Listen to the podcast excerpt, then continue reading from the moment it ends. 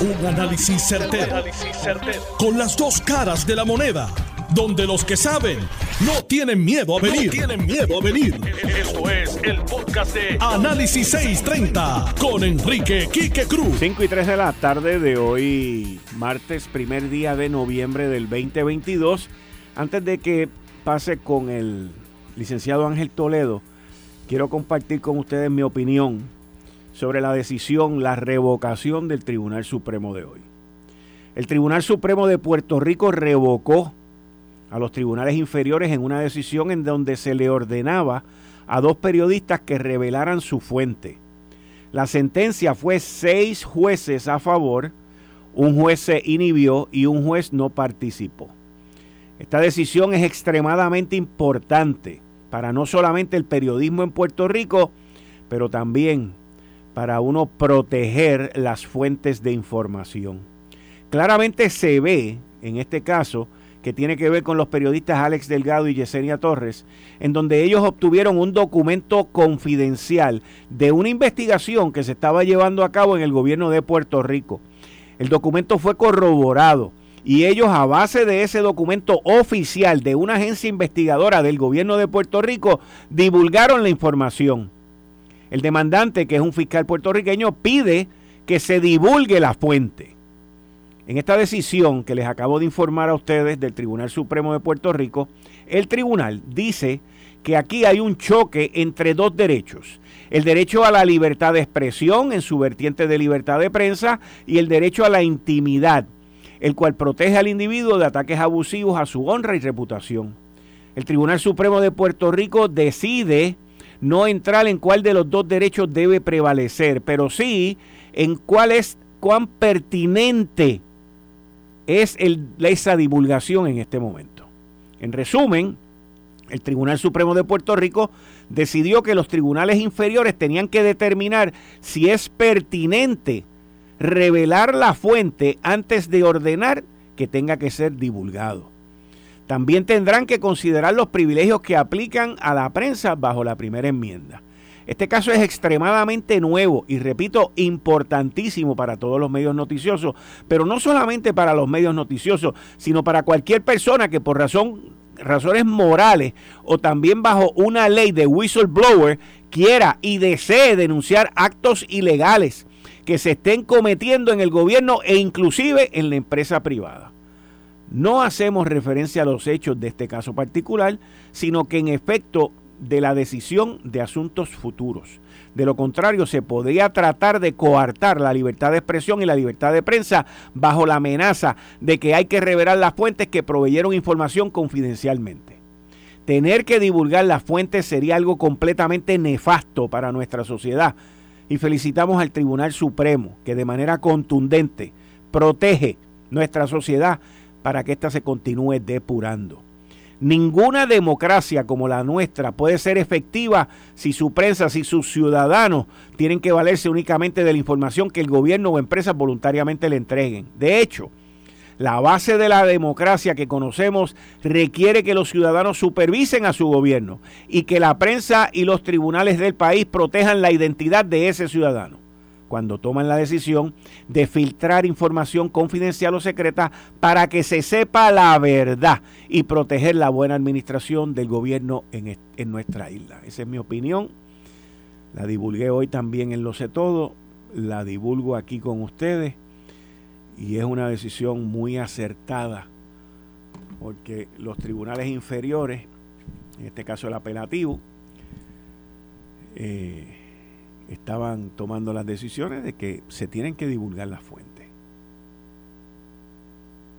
Impresionante. Pero el Supremo prevalece. Sin más en particular, el licenciado Ángel Toledo. Buenas tardes, licenciado. Buenas tardes, Kiki, y buenas tardes a las personas que nos están escuchando hoy. En siete días, la nación norteamericana va a salir a votar y ahí se va a definir cómo va a terminar el Congreso de los Estados Unidos y el Senado también, la Cámara y el Senado. Ahora mismo hay una serie de estados donde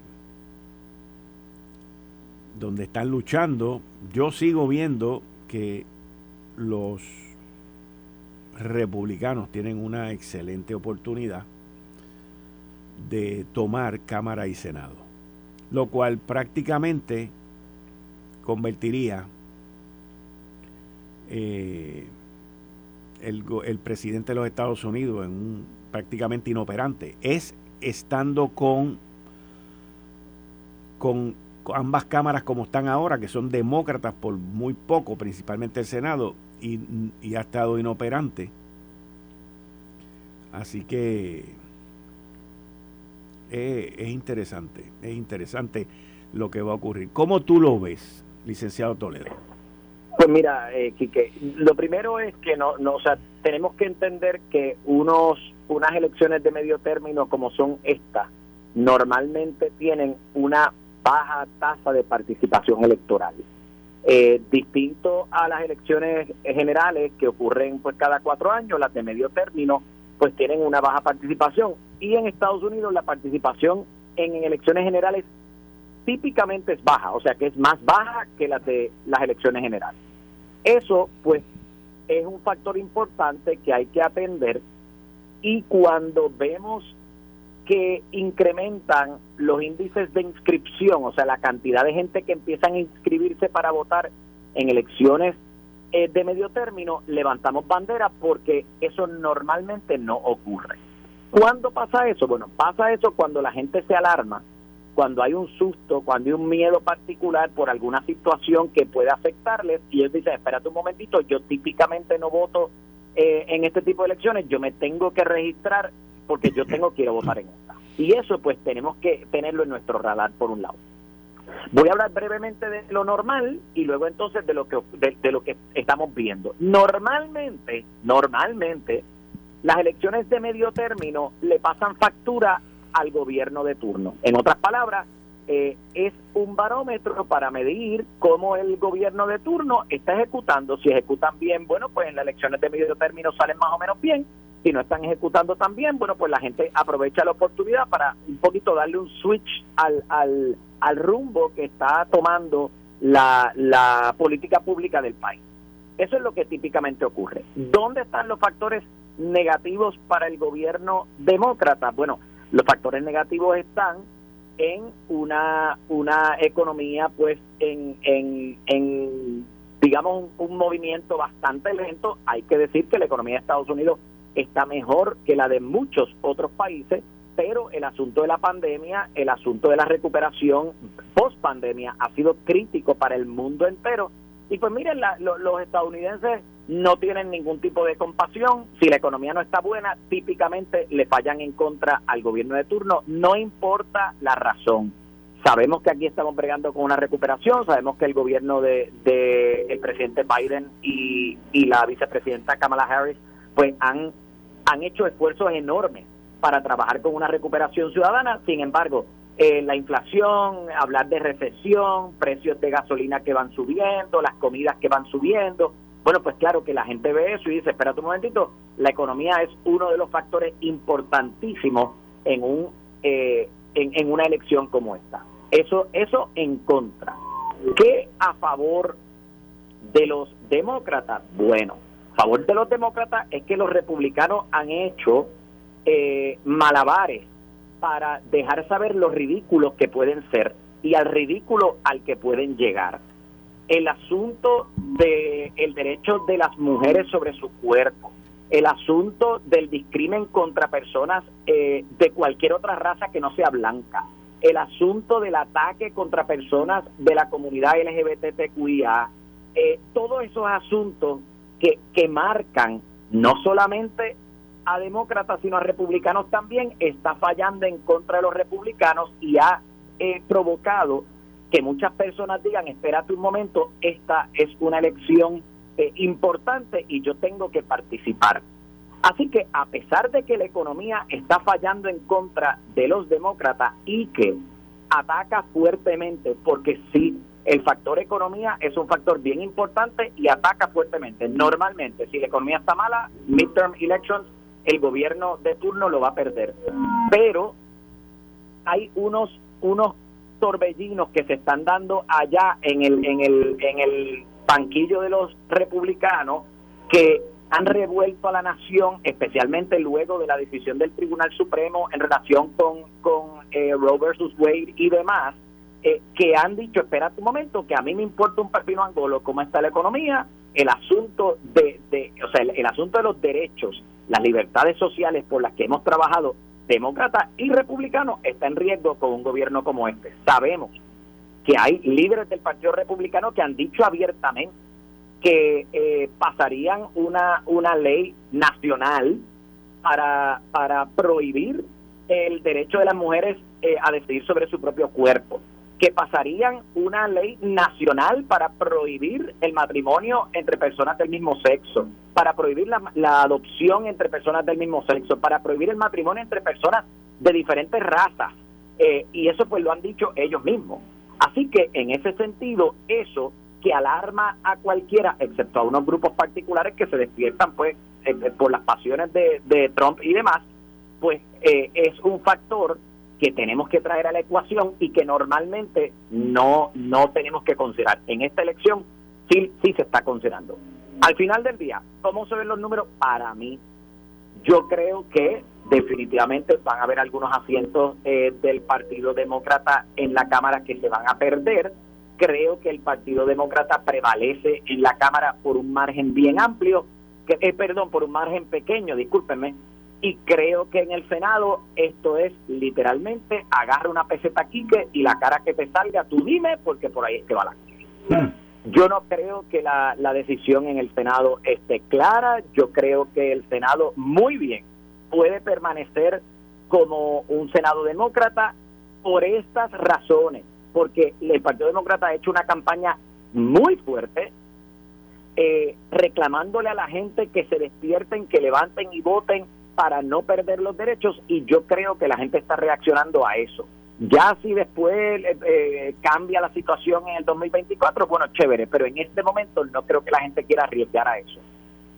Hasta qué punto sea, digamos, alcance la gestión que está haciendo el Partido Demócrata ahora, pues pues vamos a ver, pero lo veo mucho más apretado en el Senado de lo que lo veo en la Cámara de Representantes. Así es como lo veo en este momento. Pero tú, como tú muy bien dices, estamos una semana de las elecciones, eh, en este momento pues están tirando literalmente las puertas por las ventanas, haciendo todos los movimientos y gestiones y las campañas que tienen que hacer, incluyeron a, a Obama, está, está haciendo campaña, yo creo que todo el Partido Demócrata por todas las esquinas para, para movilizar a su gente a votar eh, especialmente a los independientes, o sea, a las personas que se declaran como electores independientes, traerlos al redil y decir necesitamos de tu apoyo para mover eh, esta situación y defender los derechos de nuestros ciudadanos. Eh, yo creo que la gente va a responder a eso, creo que la gente va a responder a eso porque la situación es grave en este momento en Estados Unidos y lo que queda es literalmente una semana. No, no, no queda mucho tiempo para, para actuar, pero ahora mismo cualquier cosa puede pasar. El, el presidente de los Estados Unidos, eh, Joe Biden, está atacando a las compañías de combustible. Claro. Eh, pero de una manera desesperada. Cuando él ha tenido, cuando él, ha tenido bajo su control el, el, la política que estableció cuando llegó no estimuló el que se abrieran los pozos petroleros que estaban cerrados. Y entonces él ha querido como que señalar, señalar a las compañías de que se están ganando un billete, que se lo ganaron, pero de que la culpa de la cuestión del petróleo es porque ellos no han abierto más pozos petroleros.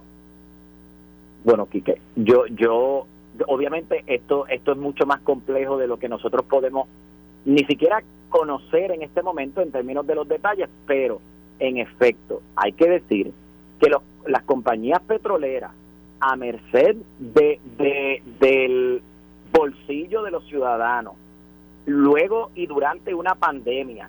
Obviamente durante la pandemia no nos podíamos mover, lo que implica que la demanda redujo, por lo tanto el precio tuvo que ponerse al mínimo. Ellos pretendieron recuperar las pérdidas de la pandemia con la guerra de Ucrania y Rusia y nos dispararon los precios al punto de que las ganancias son billonarias. ¿Con B de qué? ¿Y qué de qué? Con B de bruto, burro y mal administrador. Exactamente. Entonces, tienen una ganancia billonaria mientras el pueblo está sumido en unos problemas económicos graves. El bolsillo no da.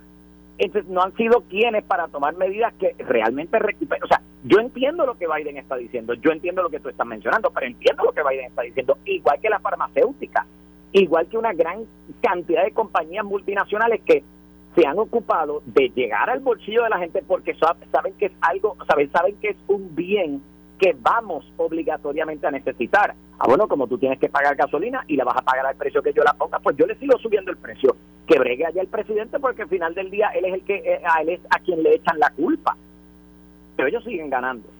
Así que yo entiendo a Biden, yo yo entiendo su postura eh, eh, y entiendo por dónde viene en su crítica no solamente a las compañías petroleras, sino también a las farmacéuticas que no han, digo, y a los republicanos que han optado, lo han hecho porque esto no lo digo yo, esto lo dice el récord legislativo, republicanos que han optado por votarle en contra a proyectos que reducen los reducen y limitan el precio de insulina para, para los estadounidenses.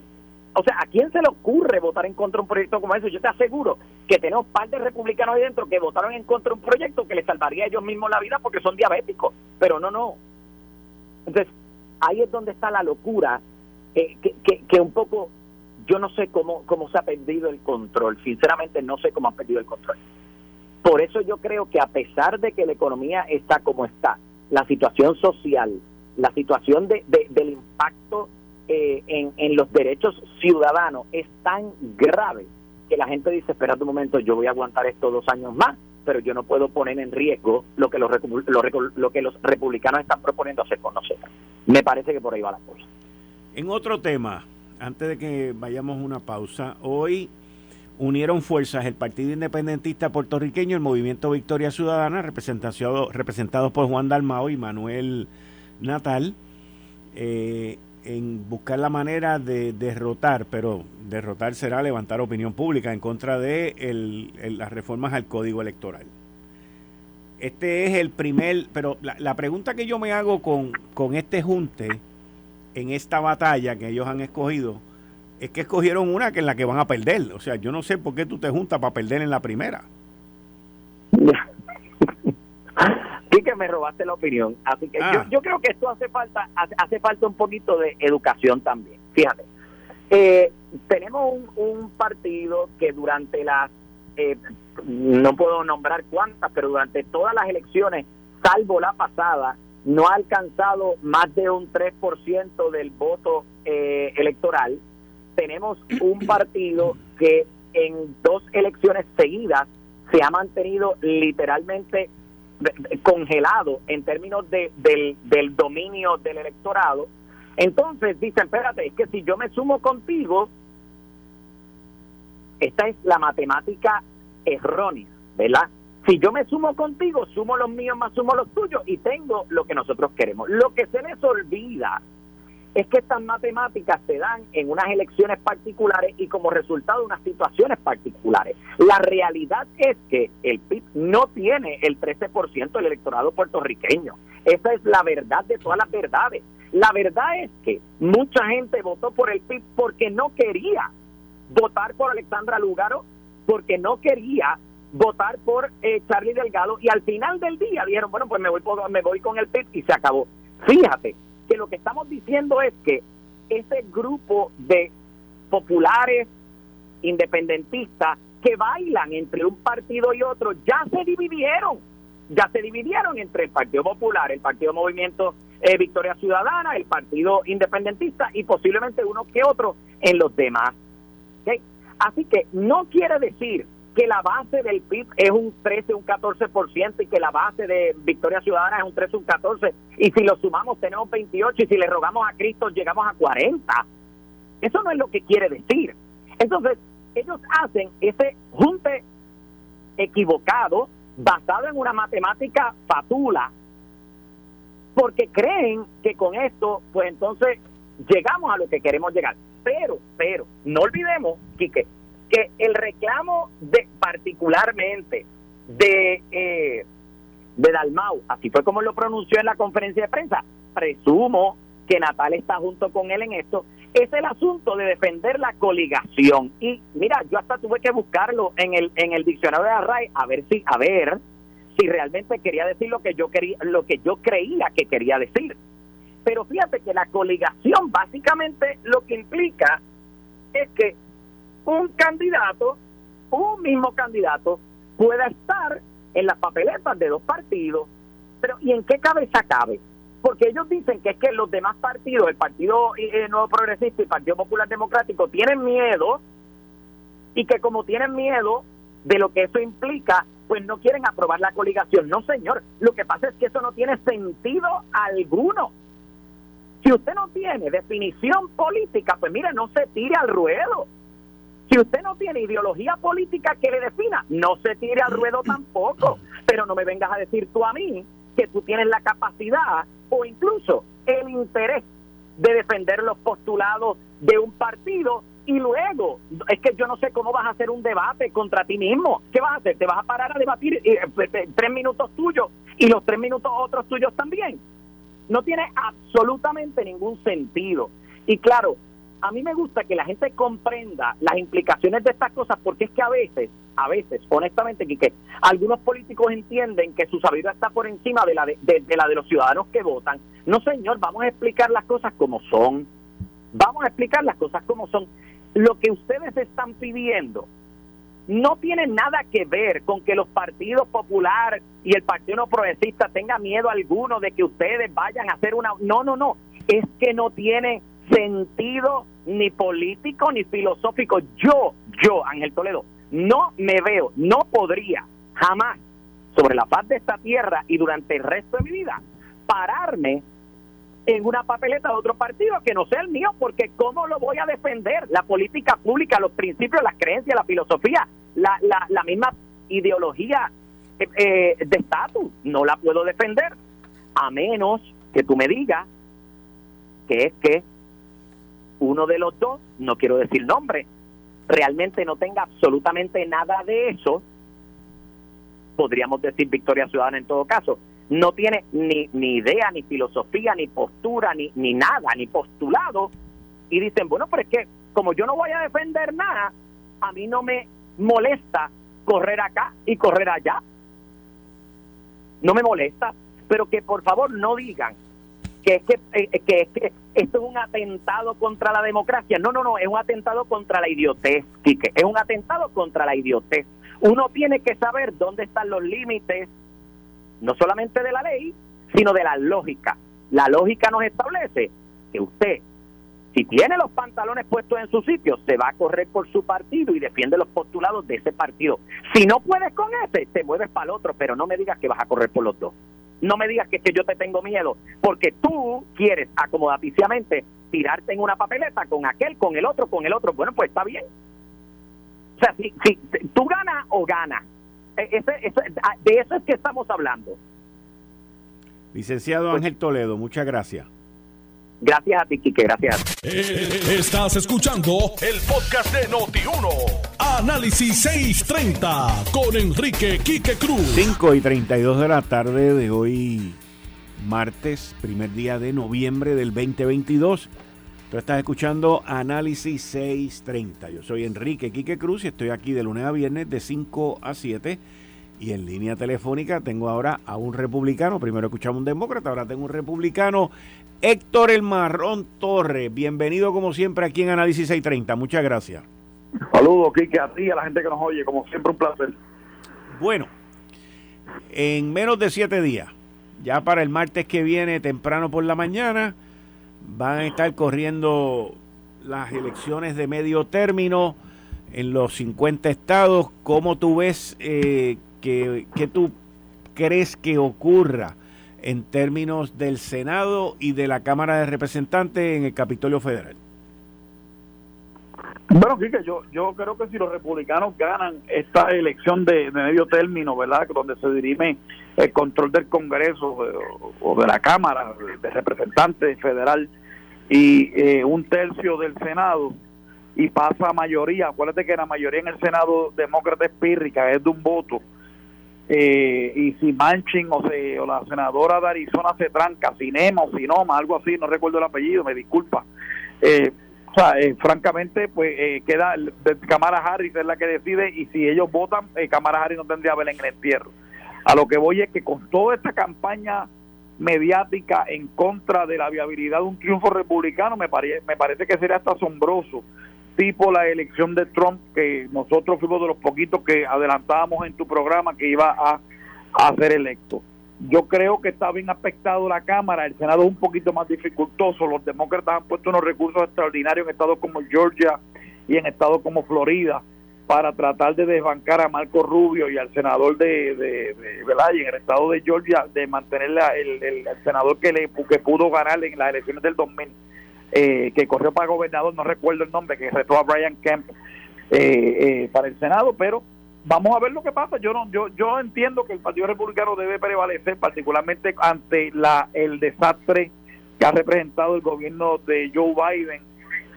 me parece que el tema principal con el que el electorado va a ir a la urna va a ser la economía y el efecto inflacionario que estamos viendo todos los días, todas las semanas, todos los meses en los productos de primera necesidad que sufre el pueblo, que cada día están más caros y sube todo menos los salarios.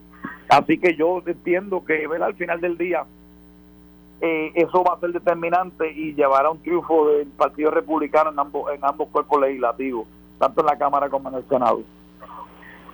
Esto, o sea, yo... Sí, me perdona, me disculpa, mira, cuando te digo la campaña, porque para no hablar en gris, para hablar en una cosa más concreta, por ejemplo, te voy a dar un ejemplo. Ayer salió eh, Bloomberg y uno de tus periódicos favoritos, el Washington Post, dando prácticamente una nota editorial diciendo que el Tribunal Supremo se apresta a eliminar los programas de acción afirmativa en las universidades que vienen desde la gran sociedad aquel monumental programa de, de, asistencia gubernamental del gobierno de Lyndon B. Johnson y que todavía existen, ¿verdad? Que permite que personas de las minorías étnicas tengan una un cupo en las universidades, sin importar, por ejemplo, el aprovechamiento académico, entre otras cosas.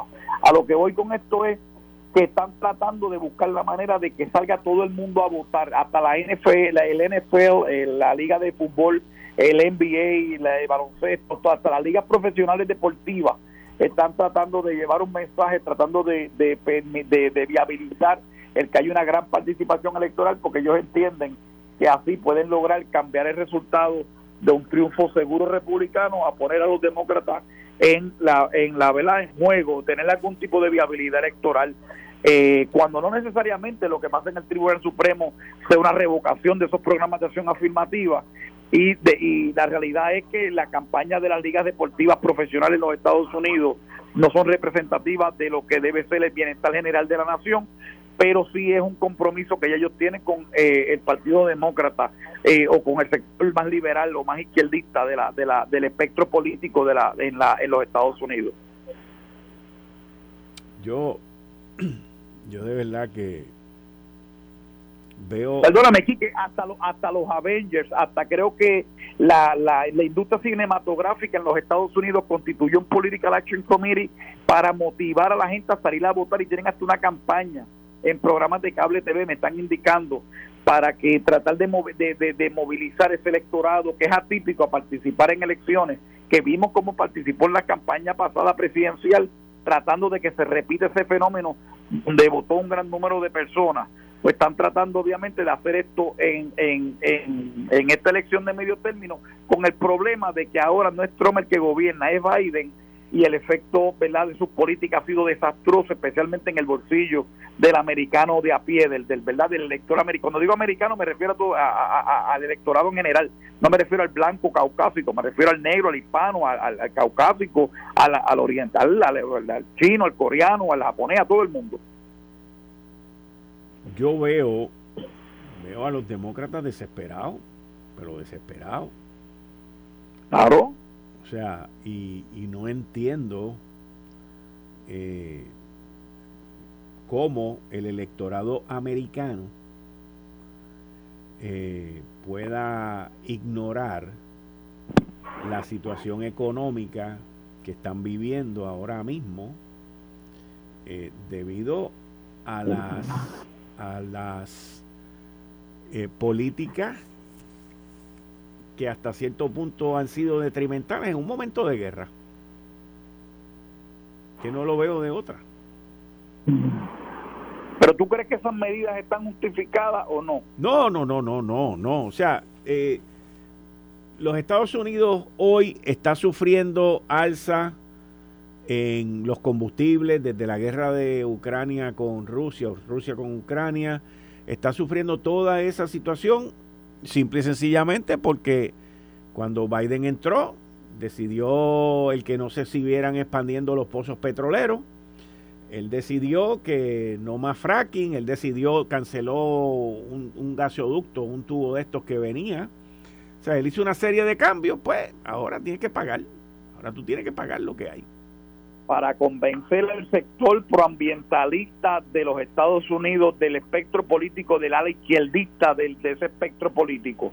Hoy, hoy esa política ha sido eh, ha sido eh, eh, fracasada en términos del impacto económico directo en la gente. Ayer vi una nota periodística que decía que Biden cuestiona o como cuestionando las ganancias de las de la de los de los de, la, de los mayors, de los super mayors, como se le conoce en el ambiente petrolero a Exxon a ExxonMobil, a, a Chevron y a, a Shell y a estas grandes compañías petroleras, ¿verdad? Que son que, en gran mayoría son americanas o inglesas, holandesas en el caso de Shell, pero la realidad es que ellos siguen eh, eh, eh, con una enajenación tratando de presumir que la gente es tonta, ¿verdad?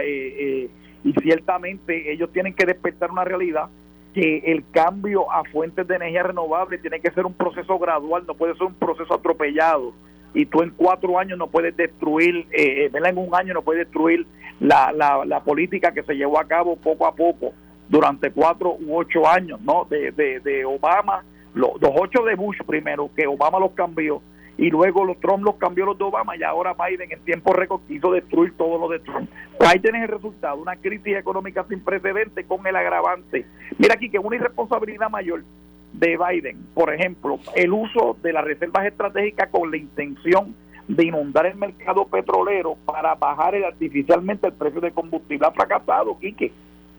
Están improvisando, todos los días se levantan a ver qué hago para ver cómo yo puedo eh, eh, paliar los efectos de esta guerra estúpida en la que nos han metido, en este Vietnam número 2, en lo que nos han metido esta política eh, guerrerista de, de, de, del, de los contratistas del Pentágono, como yo le llamo, en este conflicto de Rusia y, Ucrania. O sea, ¿cómo va a terminar esto? Yo no lo sé. Yo, yo lo que sé es que los gastos los estamos pagando nosotros, inclusive tú y yo, aquí en Puerto Rico, porque la realidad es que el efecto inflacionario nos está afectando a todos, a todos nosotros. El combustible es un commodity que se tradea todos los días y el precio está altísimo. Cuando, irónicamente, cuando más petróleo hay es cuando más caro lo estamos pagando, gracias eh, a Joe Biden, el Partido Demócrata.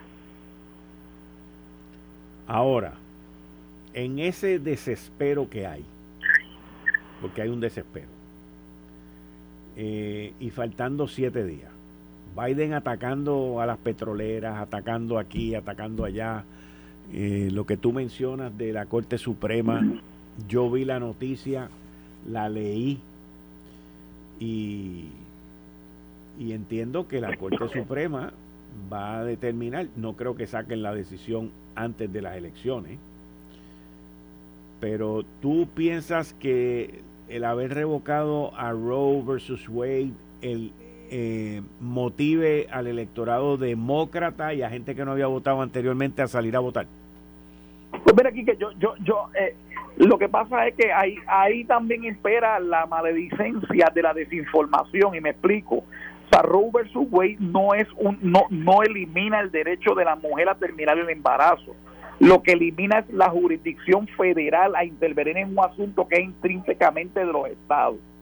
¿Ven? En un estado conservador como en Kansas se llevó un referéndum eh, sobre ese tema y, y ganó increíblemente la posición de los liberales, ¿no? Acuérdate que la población eh, mayoritaria electoral es la mujer más que el hombre, hay más mujeres que hombres electores eh, como electorado en los Estados Unidos.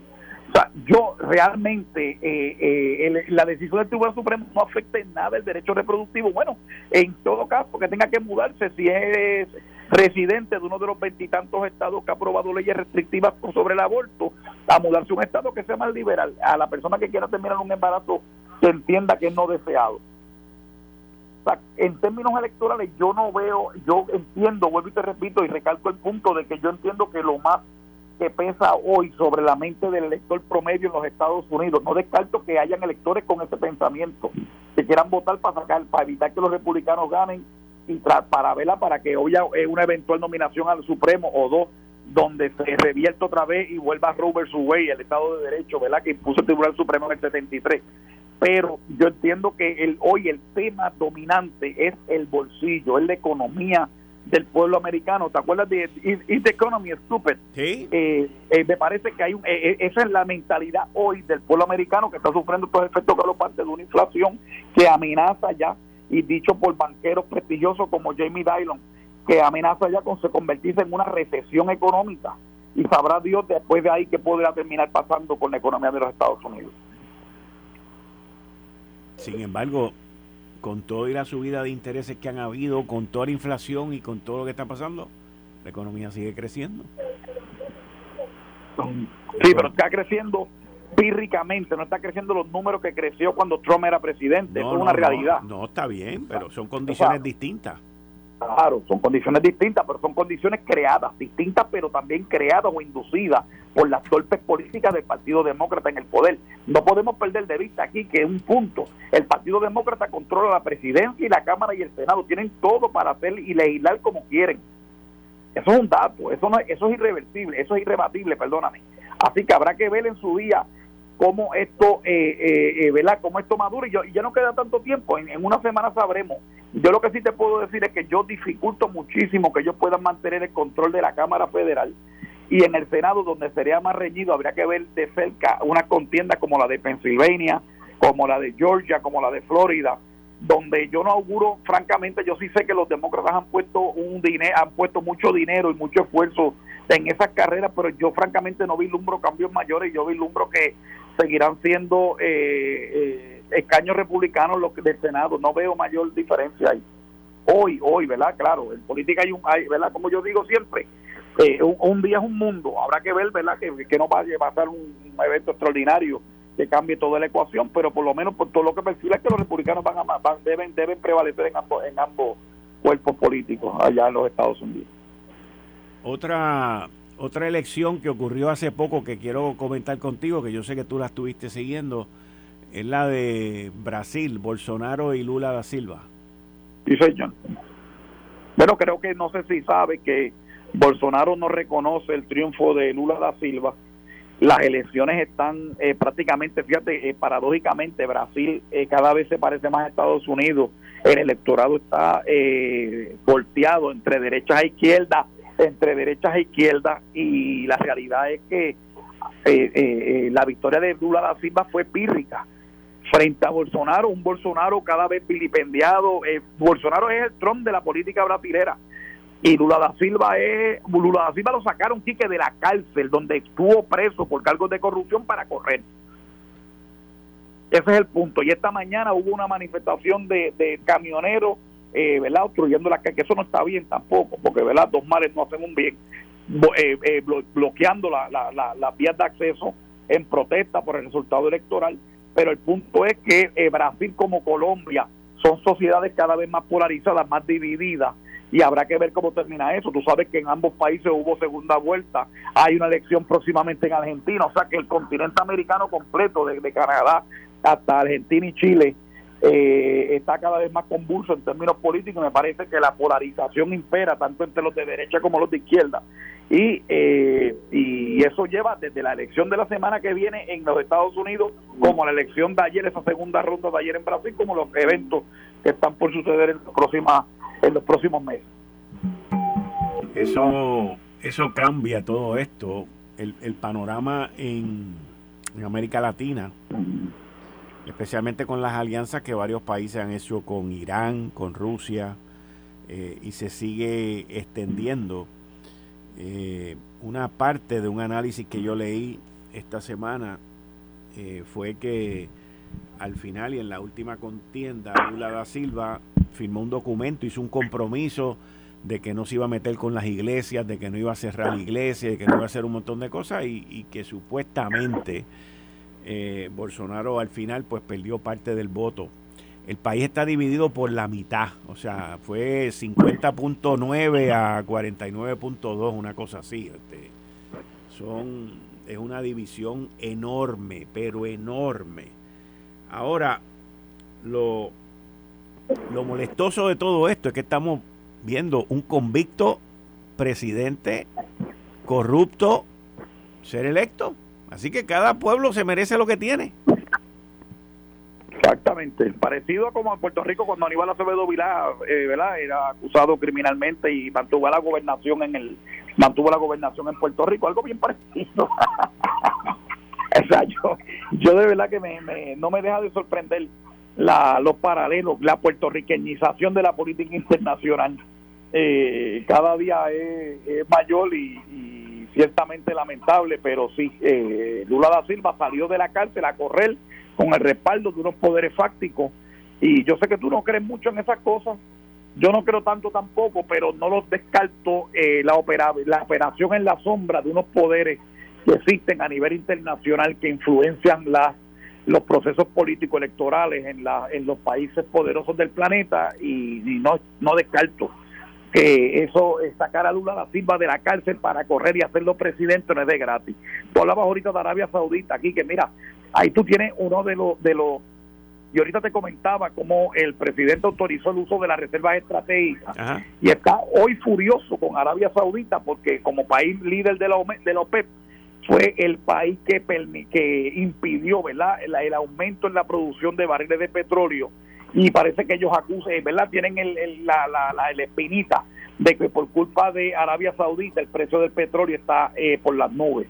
Cuando los OPEP es, una, es la Organización de Países Exportadores de Petróleo, ese es el nombre de la sigla, esa que estoy citando, OPEP.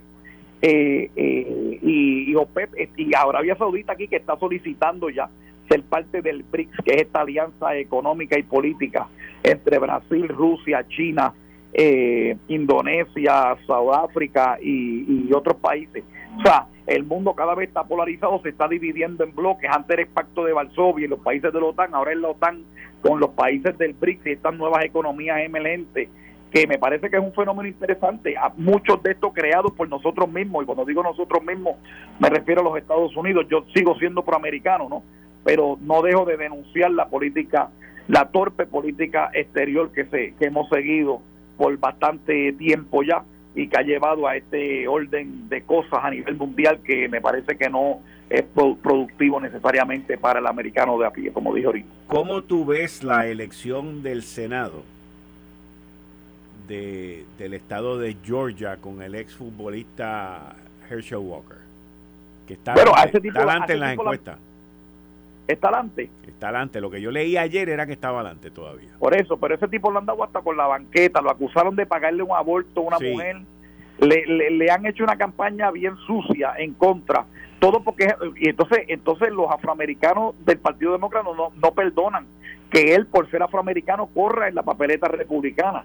Porque entonces, entonces ahora todos los negros parece que por cuestión de nacimiento nacen con una con, ¿verdad? con, un, con una mantra, que tienen que ser demócratas de nacimiento como los sureños en el sur tenían que ser demócratas, pues parece que también los afroamericanos ahora tienen que ser demócratas. Y le han dado hasta con la banqueta. Si gana eh, este señor, pues me parece de nuevo que contra todo pronóstico, dada la campaña mediática gratuita en contra, eh, viciada y, ¿verdad? y estos anuncios de campaña contrarios, de esta campaña sucia, eh, recogido en términos de, de supuestos reportajes noticiosos en CNN, en MSNBC y en algunos periódicos de la extrema izquierda del partido de verdad del, del, espectro político izquierdista en los Estados Unidos pues si gana me parece que es un milagro. O sea qué es lo que te estoy diciendo la polarización cada vez es mayor. Pero más allá de que sea afroamericano o no más allá de cualquier otra consideración que a mí me parece que lo que impera aquí es el, es el bolsillo, que el bolsillo de la gente que está pagando el efecto inflacionario no solo en el puesto de gasolina, sino en el supermercado, en la farmacia, en todo tipo de cosas, todo tipo de gastos necesarios de vida. Y no estoy hablando de del rico, estoy hablando del retirado, del pensionado. Estoy hablando de, de, gente que se mudan a jurisdicciones que son un poquito más calientes, de donde hicieron una vida profesional o laboral y entonces hoy viven en unas condiciones cada vez más pobres gracias a esta inflación y a estas condiciones económicas inducidas por la presente administración y me parece que hay un voto castigo. Resumida cuenta, yo lo que veo es un voto castigo en contra del Partido Demócrata y esta administración. Y también otra carrera que está bien interesante en el Senado es la del estado de Pensilvania, donde está Frederman y Doctor Oz. Y, y, yo vi parte del debate de Frederman, que es el lieutenant governor allí, que acaba de tener un stroke hace en mayo, fue que tuvo unos problemas de salud y se veía, se veía un poquito frágil y, de, pérdida de, de, entrelazar las palabras y el pensamiento en medio del debate. Ahí te tengo que decir que la última encuesta que vi, Frederman, el señor este, todavía estaba al frente de Dr. Ross. Pero hay que ver, e, esto va a ser una cosa, pero interesantísima el martes que viene.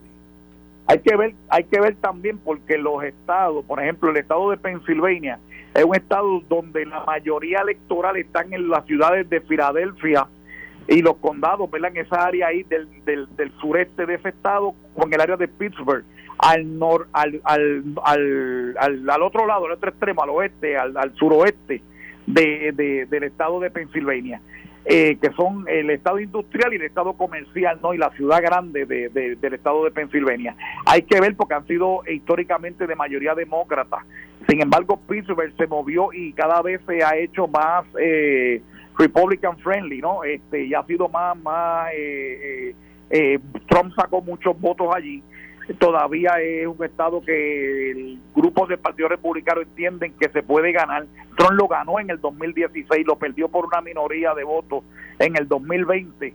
O sea, habría que ver cómo eso eh, eh, madura, si el electorado está dispuesto a, elegir una persona con un problema de salud como el que tú dices que tiene el candidato demócrata, o si le dan la oportunidad a, a Dr. Ross para que sea el nuevo senador. Eso habría que ver eh, ciertamente, pero yo vislumbro en el, en el caso específico de Pensilvania que los demócratas deberían prevalecer, aunque sea por poco, dado las mayorías extraordinarias que mantienen en ciudades, como te dije ahorita, decir como el ejemplo de Filadelfia que te traje ahorita. Héctor, pues muchas gracias. Volvemos el jueves aquí a las cinco y media. Muchas gracias. Chévere, Bien. Esto fue el, podcast de Notiuno. Análisis 630 con Enrique Quique Cruz. Dale play a tu podcast favorito a través de Apple Podcasts, Spotify, Google Podcasts, Stitcher y notiuno.com.